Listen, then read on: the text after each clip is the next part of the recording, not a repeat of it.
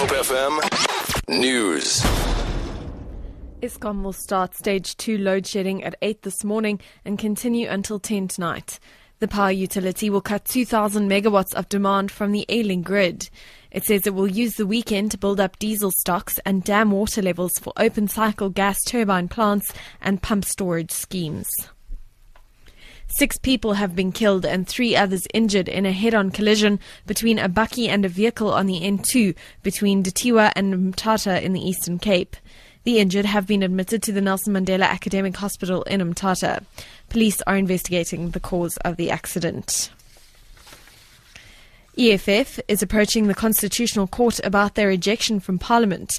Party MPs were forcibly removed from the House of Assembly after repeatedly interrupting President Jacob Zuma's State of the Nation address with questions about Nkandla.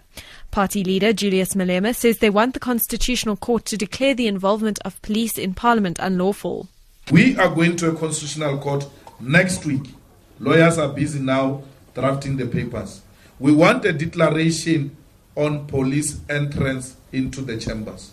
The Constitutional Court must declare that unconstitutional.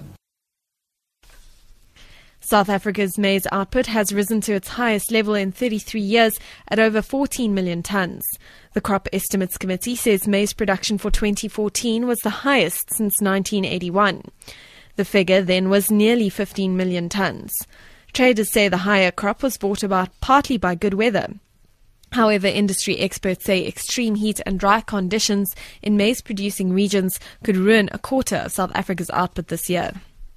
And finally, 15 couples will tie the knot today in an annual Valentine's Day ceremony on the iconic Robben Island. Robben Island spokesperson Quinton Chala says the tradition was started 15 years ago and is arranged through the Department of Home Affairs. Former President Nelson Mandela was imprisoned on the island for 18 years.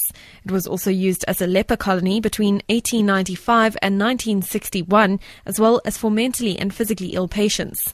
Nchala says the holding of wedding ceremonies creates a positive significance for the island. Robben Island is historic and it's, it's a place where people were banished to during the time when it was still a leper colony. Couples would actually come to the island together husband and wives would come together and this is this is would be basically their final resting place. Now we use it to celebrate love.